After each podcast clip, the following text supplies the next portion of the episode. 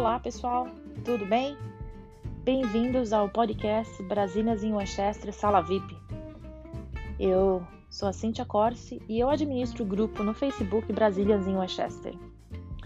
Eu resolvi criar o podcast porque eu, eu sou muito fã de podcast, já venho escutando há, há muitos anos, né, desde a época que lançou o, o, o iPhone e foi né, lançando esse, ao longo do, do tempo eu virei fã de podcast e, e, escuto todo dia. Os meus favoritos são os podcasts de serial killers e crimes e investigações.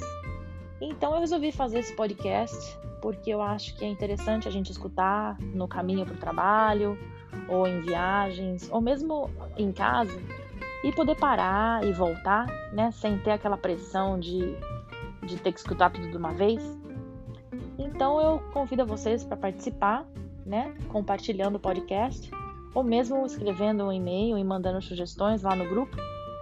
Eu vou procurar sempre trazer um convidado para conversar comigo e um convidado que uh, tem alguma coisa legal para adicionar, ou mesmo não queira adicionar nada, porque aqui tudo que a gente vai fazer é sem censura e é da forma nua e crua, vamos dizer assim, né? Eu acho que quanto menos edição é melhor e é mais legal de escutar e fica bem mais interessante.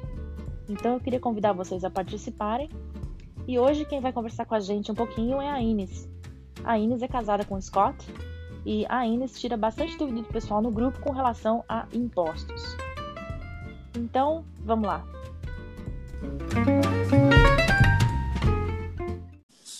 Oi, Cíntia. Ines, a contadora oficial do Brasília Westchester.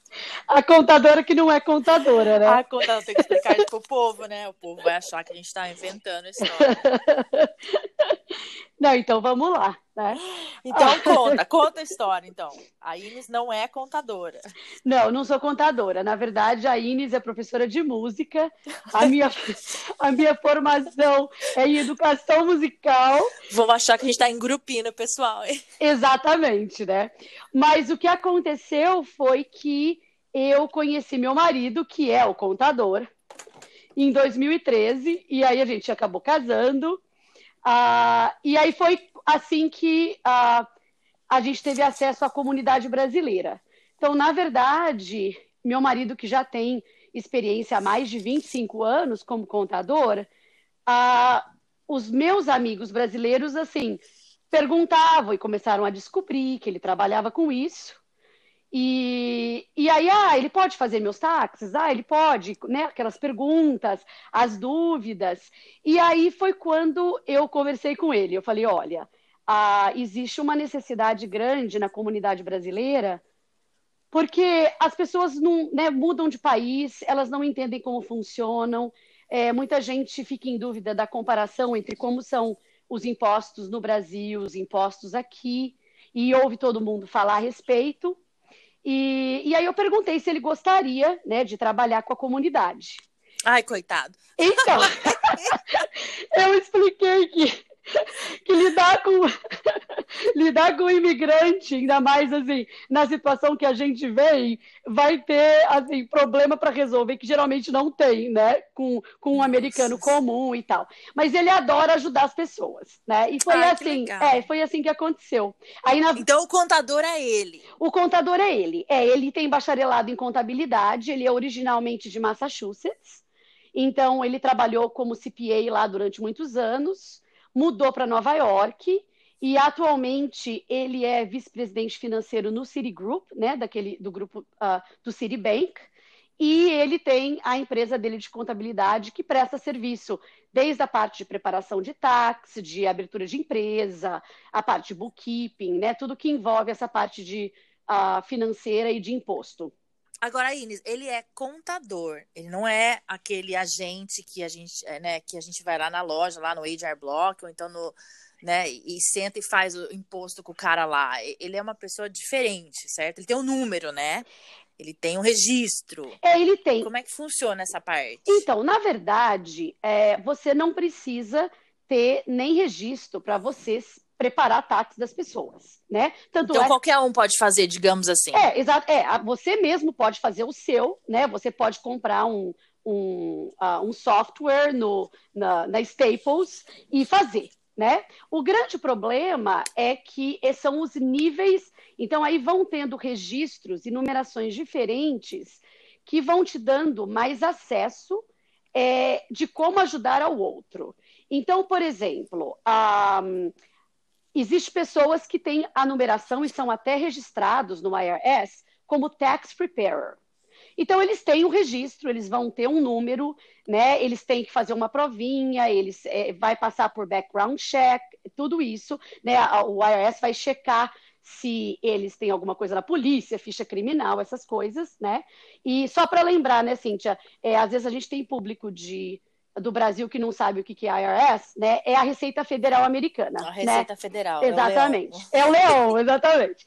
E, então, por exemplo, às vezes a pessoa até tem autorização para fazer e tem o conhecimento, mas ela não tem, por exemplo, autoridade para falar no seu nome com o agente da Receita Federal. Então, Entendi. ela pode preparar seus táxis, mas se você tiver algum problema, é você que tem que ligar. Por, Entendi. Entendeu? Ela não pode te representar.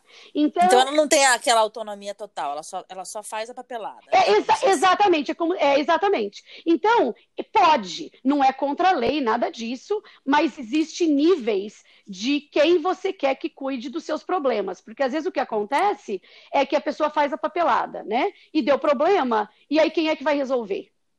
Aí, ainda mais na comunidade brasileira, onde às vezes tem o problema do idioma, é, e a pessoa é que tem que falar. Então, até acontece alguns casos, por exemplo, que o pessoal tem que ficar, tomar cuidado, porque já aconteceu da gente ter contato com gente que teve os táxis, os impostos deles feitos por outras pessoas, e a pessoa ligou na, no IRS e se passou pelo cliente. Isso é fraude, isso é crime. Meu Deus. É, entendeu? Porque a pessoa não Entendi. pode dizer, olha, esse é meu cliente, eu quero conversar sobre isso. Porque não é qualquer um que pode dizer isso. Entendeu? Entendi. Então, a... então assim, para as pessoas ficarem espertas na hora que elas forem procurar alguém para ajudar elas a fazerem os impostos, então elas têm que é, saber que existem vários níveis de pessoas, né, que podem ajudar ela e que dependendo do pepino, essa pessoa não vai poder ajudar ela se ela precisar, né? Exatamente, exatamente. Então, assim, eu sugiro que é, tem muita gente competente, né? Mas tem muita gente que acaba, assim, a, criando mais problema, né, para as pessoas.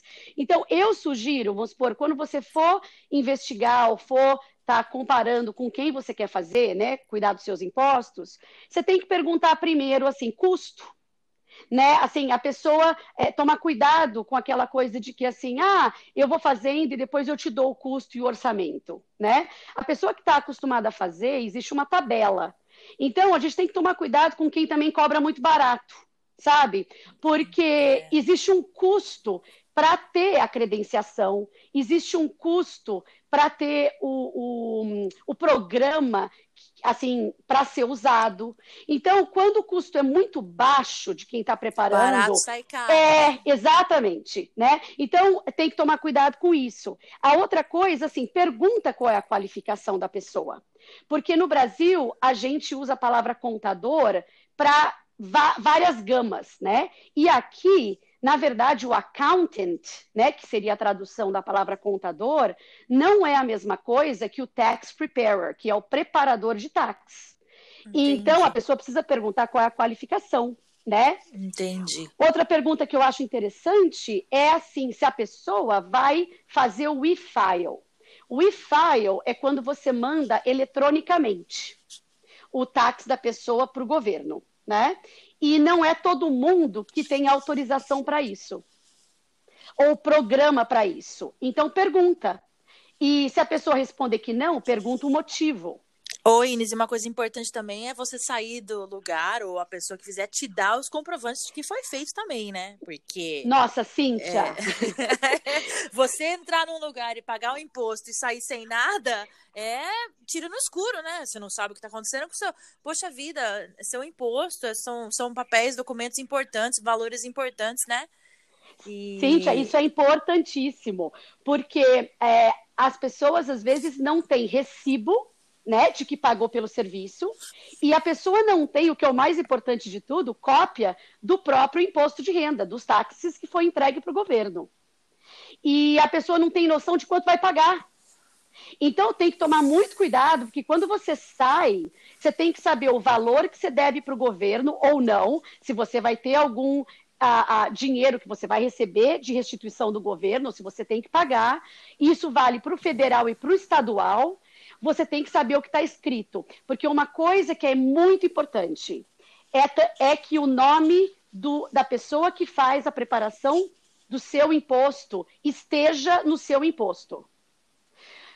Porque às vezes a pessoa prepara e ela escreve que foi você que preparou. Exatamente. Ixi, aí ferra. Aí tem, ferra. tem que como tomar muito cuidado. não foi você, né? Não tem, não tem como provar. Sinceramente, não tem. Então tem que tomar muito cuidado, porque você assina um documento que é, é sobre você, é a sua vida, né? Não adianta depois falar, ah, eu vou denunciar o, né, o contador ou a pessoa que fez. Porque, na verdade, é, não está nem escrito no nome da pessoa ali, você vai denunciar o quê? Foi você que fez, na verdade, né? Para eles foi você que fez, né? É, e, e, o americano, ele tem uma visão, principalmente a Receita Federal, ele, ela tem uma visão de que você, tem, você é responsável por tudo que você assina. Então, se você não percebeu o erro, o problema é seu porque você assinou, né? Então tem que tomar cuidado. É bom saber isso. isso. é bom escutar você falando, porque às vezes a gente fala, eu pelo menos falo, as pessoas não acreditam, né?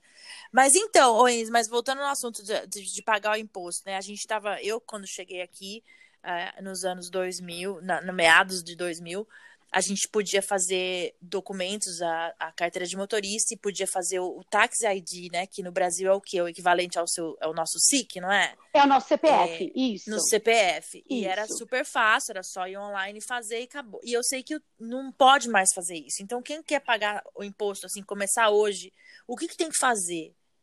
É, então você está certa. Na, agora, o, o, a Receita Federal exige uma justificativa de por que você quer receber o seu Tax ID, que é o ITIN Number, né, que é, em português, o ITIN, né? E que é o equivalente, o ao... equivalente ao CPF, né? Ao CPF. Exatamente. Então, esse é um número que vai identificar você, assim, financeiramente, né? O seu crédito vai estar ligado a isso, se seu nome está limpo financeiramente ou não, vai estar ligado a esse número. Então, quando você não tem esse número, você praticamente é inexistente dentro do fator financeiro do país, né? Se a gente pudesse dizer dessa forma.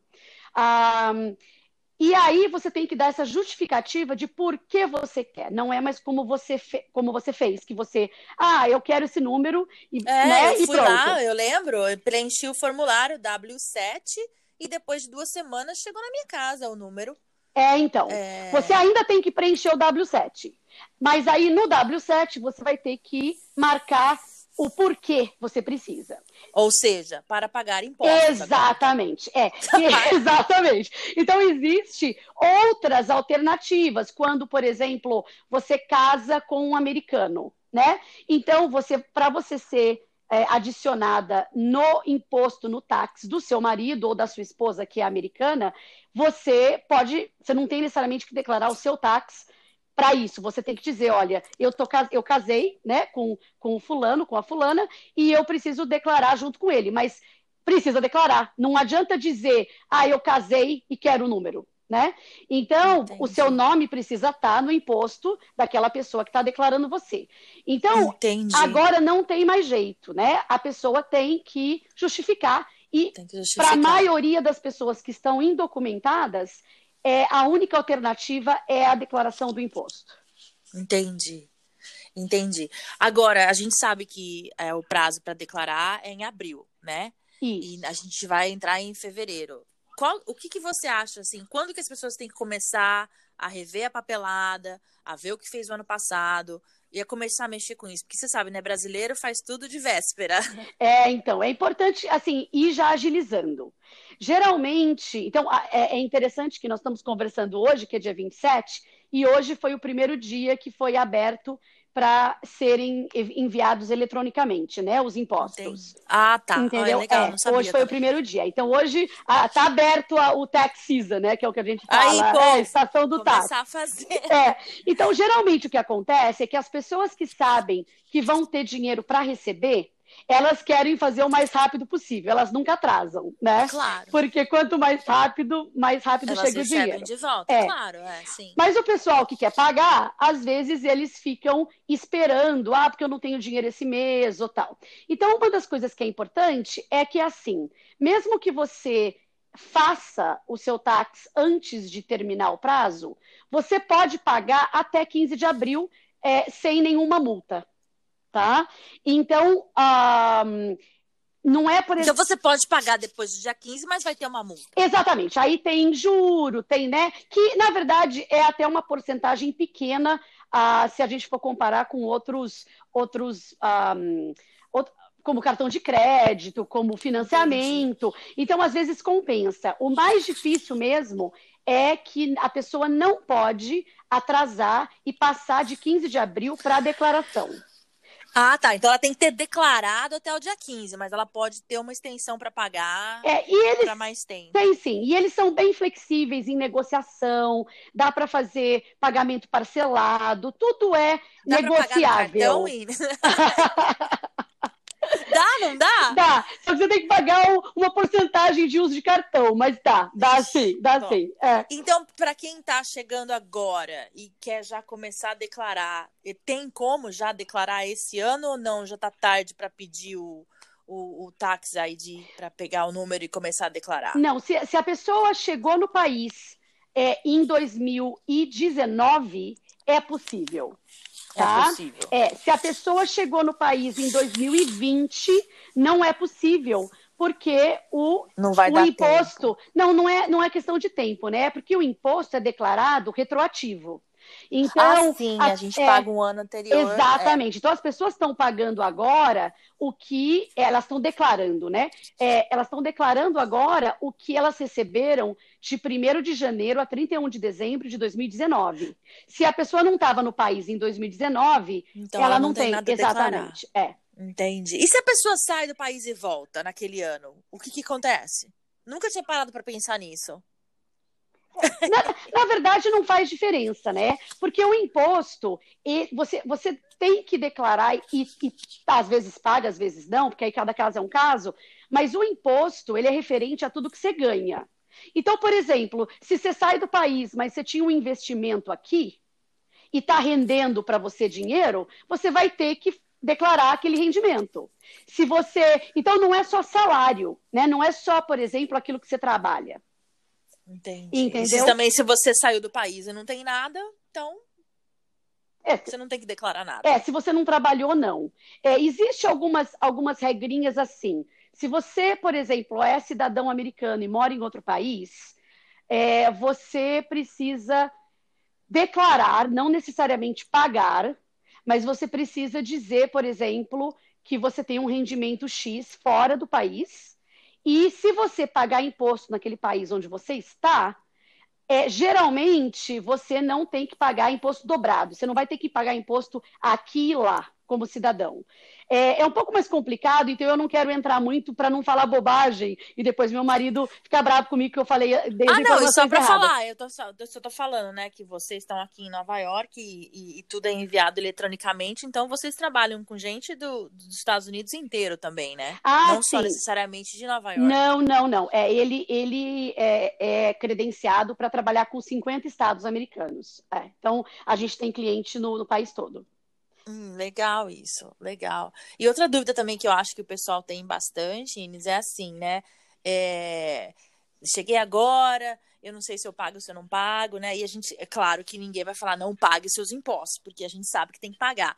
Mas o pessoal que, que é indocumentado, eles têm medo de pagar, porque eles acham também que se eles pagarem, eles vão entrar no sistema, vamos dizer assim, entendeu?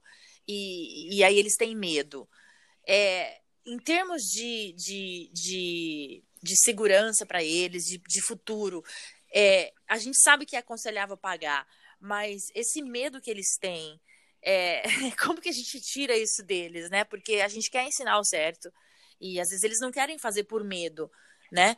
E se tiver uma anistia, por exemplo, se eles forem um dia se legalizar, a primeira coisa que vão pedir são os impostos, né? Mesmo que seja baixo. Então, assim, é, o que, da sua opinião, como fazendo isso sempre, você você acha que devem começar a pagar é, assim que tiver um trabalho, né? É, porque vai ser de valia para o futuro.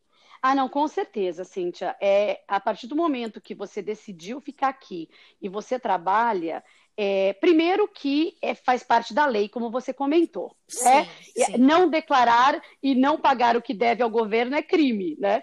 Mas. É... Não, estamos partindo do ponto que nós estamos pagando, nós estamos né? Pagando, certo? É. Mas esse medo, é, é, o medo existe, né? Assim, quer dizer, eu quero fazer o certo, mas eu tenho medo porque eu já estou indocumentado, entendeu? É, na verdade, é o medo é de não fazer, né? Porque quanto mais você. Tudo bem, eu já tenho essa parte da, da minha vida indocumentada que eu não tenho como mudar. Então, o que é que eu posso fazer para que as outras partes da minha vida estejam em ordem? Então, uhum. é melhor declarar, sempre é melhor. E todos as, os históricos de anistia que, que aconteceram no passado, sempre está relacionado à declaração do imposto. Então, a gente não tem garantia, né? Eu nem mexo com imigração, e mas a gente tem assim um histórico de que se algum dia tiver uma possibilidade de legalização, a, a primeira coisa que vai estar tá sendo pedida é os impostos declarados do passado. Né? Ah, sim, mas isso é pediram também quando, né, quando a gente casa, quando eu casei, a primeira um dos documentos, né, na lista tava lá o imposto. Então, quer dizer, é, se o meu marido na época não tivesse pago, e, é, entendeu? I, ia ser uma barreira, né? É porque na grande verdade, né, Cíntia, eles sabem que as pessoas estão aqui, estão trabalhando. Então, é, a questão é quer fazer o certo, elas têm interesse de fazer o certo e de fazer o melhor que podem, já que estão morando aqui ou não. Porque a, as pessoas não são bobas, né? Assim, elas sabem que as pessoas estão aqui, elas sabem que existem documentados trabalhando, e então é uma, é uma forma de você mostrar para o governo americano que você está com boas intenções. Né? Então... Ah, sim. E aí eu também estava conversando isso com meu irmão outro dia, né? Que a gente fala assim, a gente paga os impostos aqui, a gente parece que vê as coisas funcionando, a estrada, as escolas, e parece assim, vou dizer que dá gosto pagar, porque é nosso dinheiro, mas assim, a gente se sente bem menos mal do que no Brasil, por exemplo, que a gente não vê nada e não vê nem para onde que vai, né? É, pelo menos é o que eu penso. É a sensação, né? É, a, gente, Isso. a gente vê o dinheiro sendo direcionado. Né? Exatamente. Numa escola, numa polícia, numa, a gente vê, né? Na, no dia a dia, não sei para onde exatamente, mas é, é investido e é usado para aquele, aquele, aquele fim, né? Coisa que no Brasil esquece. É, é uma, é uma é, é, é uma forma, assim, né, de a gente ver sendo usado, é uma forma de contribuir com a sociedade. E uma outra coisa que é importante lembrar é que você passa a ser visível da, de uma forma melhor. Então, por exemplo, você quer financiar um carro. É, a, o fato de você ter um crédito melhor, o fato de você poder comprovar mais renda, pode te ajudar a pagar um juro menor, a, a, a, financiar melhor um carro, tem oportunidade de comprar uma casa. Então, é, é, entrar, mesmo estando na situação de indocumentado, é ter uma vida assim, digna. Né, com, não com todas as oportunidades, mas com a maioria delas. Quando você não paga imposto e você realmente não existe, né? Você está você tá guardando aquele dinheiro, você pode estar tá mandando para o Brasil, você pode estar tá usufruindo, mas você não está participando da sociedade. Tá certo, tá certo. E o pessoal, assim, que tem filho, Inês, que, que chegou também agora há pouco e, e, e, tem filho também que, que não sabe se pagando vai receber, se vai ter que pagar mais porque tem filho. Qual que é o critério que o governo usa com relação a filhos? Você pode dar uma geral, assim, para o pessoal meio que entender? Posso, é, de uma forma bem generalizada, né? Bem porque, generalizada. É, porque tem casos bem específicos, mas é, eles chamam isso de child credit, tá? Então, que seria o crédito para criança. Então, antigamente, assim, até 2017, o, esse crédito, ele era dado a num valor de mil dólares por criança, independente da criança ter social ou não, ser nascida aqui ou não. E era um dinheiro que era, é, não é esse o termo técnico, mas para tentar a, a, ser mais simples de explicar, era como se fosse um valor disponível. Então, por exemplo, se a pessoa, se a família devesse 1.200 de imposto, mas tinham dois filhos, Cada um teria direito ao crédito de mil dólares, então seriam dois mil dólares. Como a família só devia 1.200, receberia 800 de volta do governo. Entendi. Tá? Então, o governo é, é, era aqueles mil por criança, sem perguntas. Tá? A, a partir de 2018, mudou, mudou-se as regras.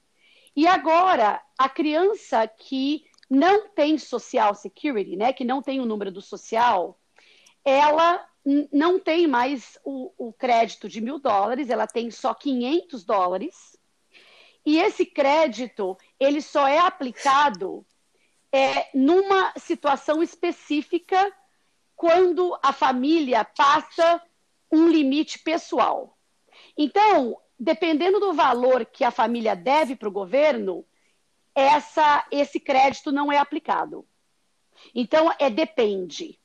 Então, não dá para saber ao certo. Não dá, é, não é mais como era antes. Ah, você tem 500, né? Então, não só diminuiu o valor, mas também as, é, é, precisa haver assim outras outros elementos, né, para poder ser aplicado. E a criança que tem social de mil passou para dois mil. E desses 2 mil, 1.400 é mais ou menos como era aqueles mil anteriores, que você aplica e se passar, você recebe de volta. Os outros 800 entram em outras regras. Então, basicamente, piorou para quem tem filhos sem social e melhorou para quem tem filhos com social. Não. Mas é, ainda é importante declarar, mesmo que tenha piorado. mesmo que tenha piorado, principalmente porque, assim, quanto mais a pessoa deve para o governo, mais a criança vai poder ajudar, o crédito de criança vai poder ajudar. É, antigamente, a pessoa declarava pouco é, para poder receber dinheiro do governo. Agora, isso não acontece mais. É, você, você consegue abater do que você deve mas ah, na grande maioria, da, principalmente no caso das crianças sem social, você não recebe mais dinheiro do governo. É, porque tinha, né? Eu lembro que é, tem, assim, bastante gente com criança e falava assim: ah, mas você recebe um desconto do governo porque você tem filho. Então, quer dizer, não é mais bem assim, né? É, agora são vários casos, várias, vários cálculos e são créditos diferentes, né? Então, tem coisa que é tax, tem coisa que é crédito da criança, que aí tem essas regras dependendo do, da, da composição da família. Tem um outro elemento também, que é uma ajuda de custo, que é chamada de Earn Income Credit, que são para famílias de baixa renda, que é ajuda do governo, literalmente. Mas também não é toda a família que qualifica. E para qualificar, todos têm que ter social. Então, por exemplo, uma família de cinco, quatro tem social e um não tem, a família não qualifica. Não é, qualifica. É, então, a gente tem que tomar muito cuidado, porque às vezes eu escuto, eu concordo com você, a pessoa fala, ai, o meu amigo ganhou esse dinheiro do governo e recebeu isso e recebeu aquilo. Cada caso é um caso, e por isso que é importante, quando você falar com a pessoa que está preparando a sua documentação para ela te explicar o porquê que você qualifica, o porquê que você não qualifica. Agora, Inês, venhamos e convenhamos. Você acha que alguém que não tenha preparação vai saber explicar para mim tudo que está explicando? Não vai. Eu não me é assim, eu acho que assim, eu sou, eu sou da opinião que a pessoa tem que ir em lugar qualificado, tem que saber onde ela está indo, tem que ir em lugar com nome, tem que pesquisar, porque senão vai entrar em fria. É, é, são muito detalhes, né? Assim... Olha, são mesmo. São mesmo. Eu, eu vejo por mim, porque eu entrei, como eu disse para você, nisso, porque as pessoas queriam fazer o serviço com o meu marido, mas ele não fala português ainda, e as pessoas não se sentem confortáveis em falar inglês sobre assuntos desse, às vezes não fica claro. E eu não sou da área, né?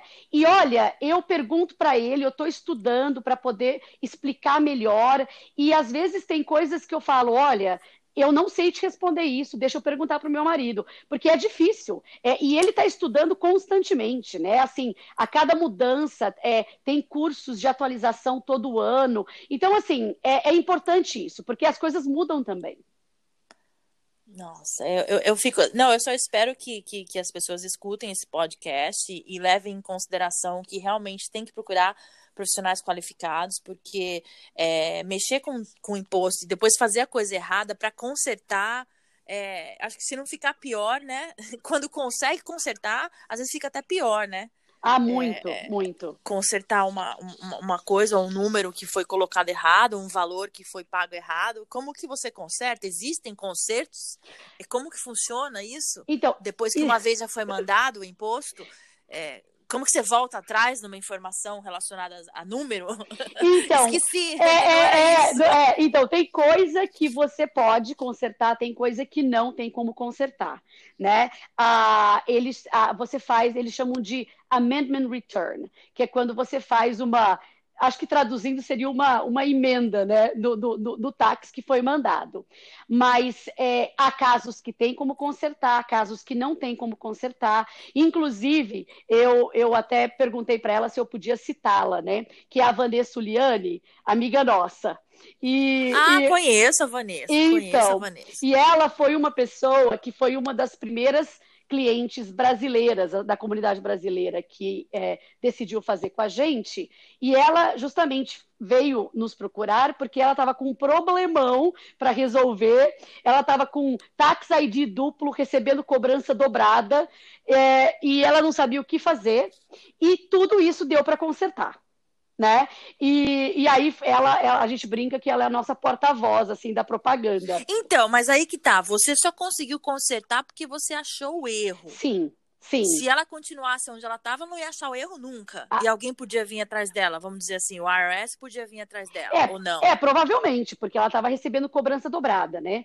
Então ela pagava uma, mas a, é como se existisse, para o IRS na época, era como se existisse duas Vanessas. Então, uma Vanessa pagava, a outra não. E é como se fosse duas pessoas. Então, isso podia dar problema. Não tem como saber isso, né? Assim, ela só ficou sabendo porque ela resolveu trocar o contador dela e, e, e aí. Não, ela recebia a cobrança em casa. E ela recebia, ela, em casa. ela recebia em casa a cobrança, e aí ela não entendia. E dentro do que eu me lembro, ela tentou contactar a pessoa que tinha feito para ela a papelada, e a pessoa falava: ah, não, que não era nada né, que isso aí ia resolver, que era erro deles, mas eles iam resolver. E não é assim, você precisa ligar e resolver. Né? Resolveu, esclareceu, provou que foi é, assim um erro. Na verdade, foi um erro de quem mandou o imposto, mas aí foi explicado direitinho, o pessoal do IRS entendeu e fez a correção e não teve mais problema. Mas não é uma coisa assim, ah, o problema vai se resolver sozinho. Não existe isso. Não existe. Um, ô, Enes, então, se o pessoal quiser é, ligar para o Scott ou para você para consultar, como é que te acha? Aonde que chama? Aonde que liga? Porque a gente vai fazer parte 2 desse podcast com perguntas e respostas, porque senão vai ficar muito longo esse. Mas é, eu tenho certeza que o próximo vai ser pergunta e resposta, então eu vou até abrir né, oportunidade para o pessoal, se quiser fazer alguma pergunta, se tem alguma pergunta, é, você vai responder no próximo. Porque daí eu acho que tá na época certa, né? certo. né? Janeiro, a gente já tá no final de janeiro, para o pessoal começar a declarar esse ano em abril. Agora me fala como que o pessoal te acha fora daqui do podcast. então, se a pessoa se sentir mais confortável em falar em português, ela pode ligar para o meu número, que é 914-330-0862. 914-330-0862. Se a pessoa se sentir confortável em falar inglês diretamente, pode ligar para ele, que é 845 797 9780. Ah, então, ah, os dois ah, ah, estão à disposição da comunidade e quando a pessoa liga direto para ele, já resolve ah, e soluciona direto as coisas. Quando a pessoa liga para mim, às vezes eu posso dar algumas informações, mas às vezes eu tenho que uh, conferir com ele, né? Então tem às vezes um pouco mais de demora nessa pergunta e resposta. Mas nós dois estamos à disposição da comunidade. Obrigada pela oportunidade. Imagina, obrigada a você e vamos fazer a parte 2 desse podcast e vamos ter mais perguntas. Vamos lá. Um beijo. um beijo, boa noite.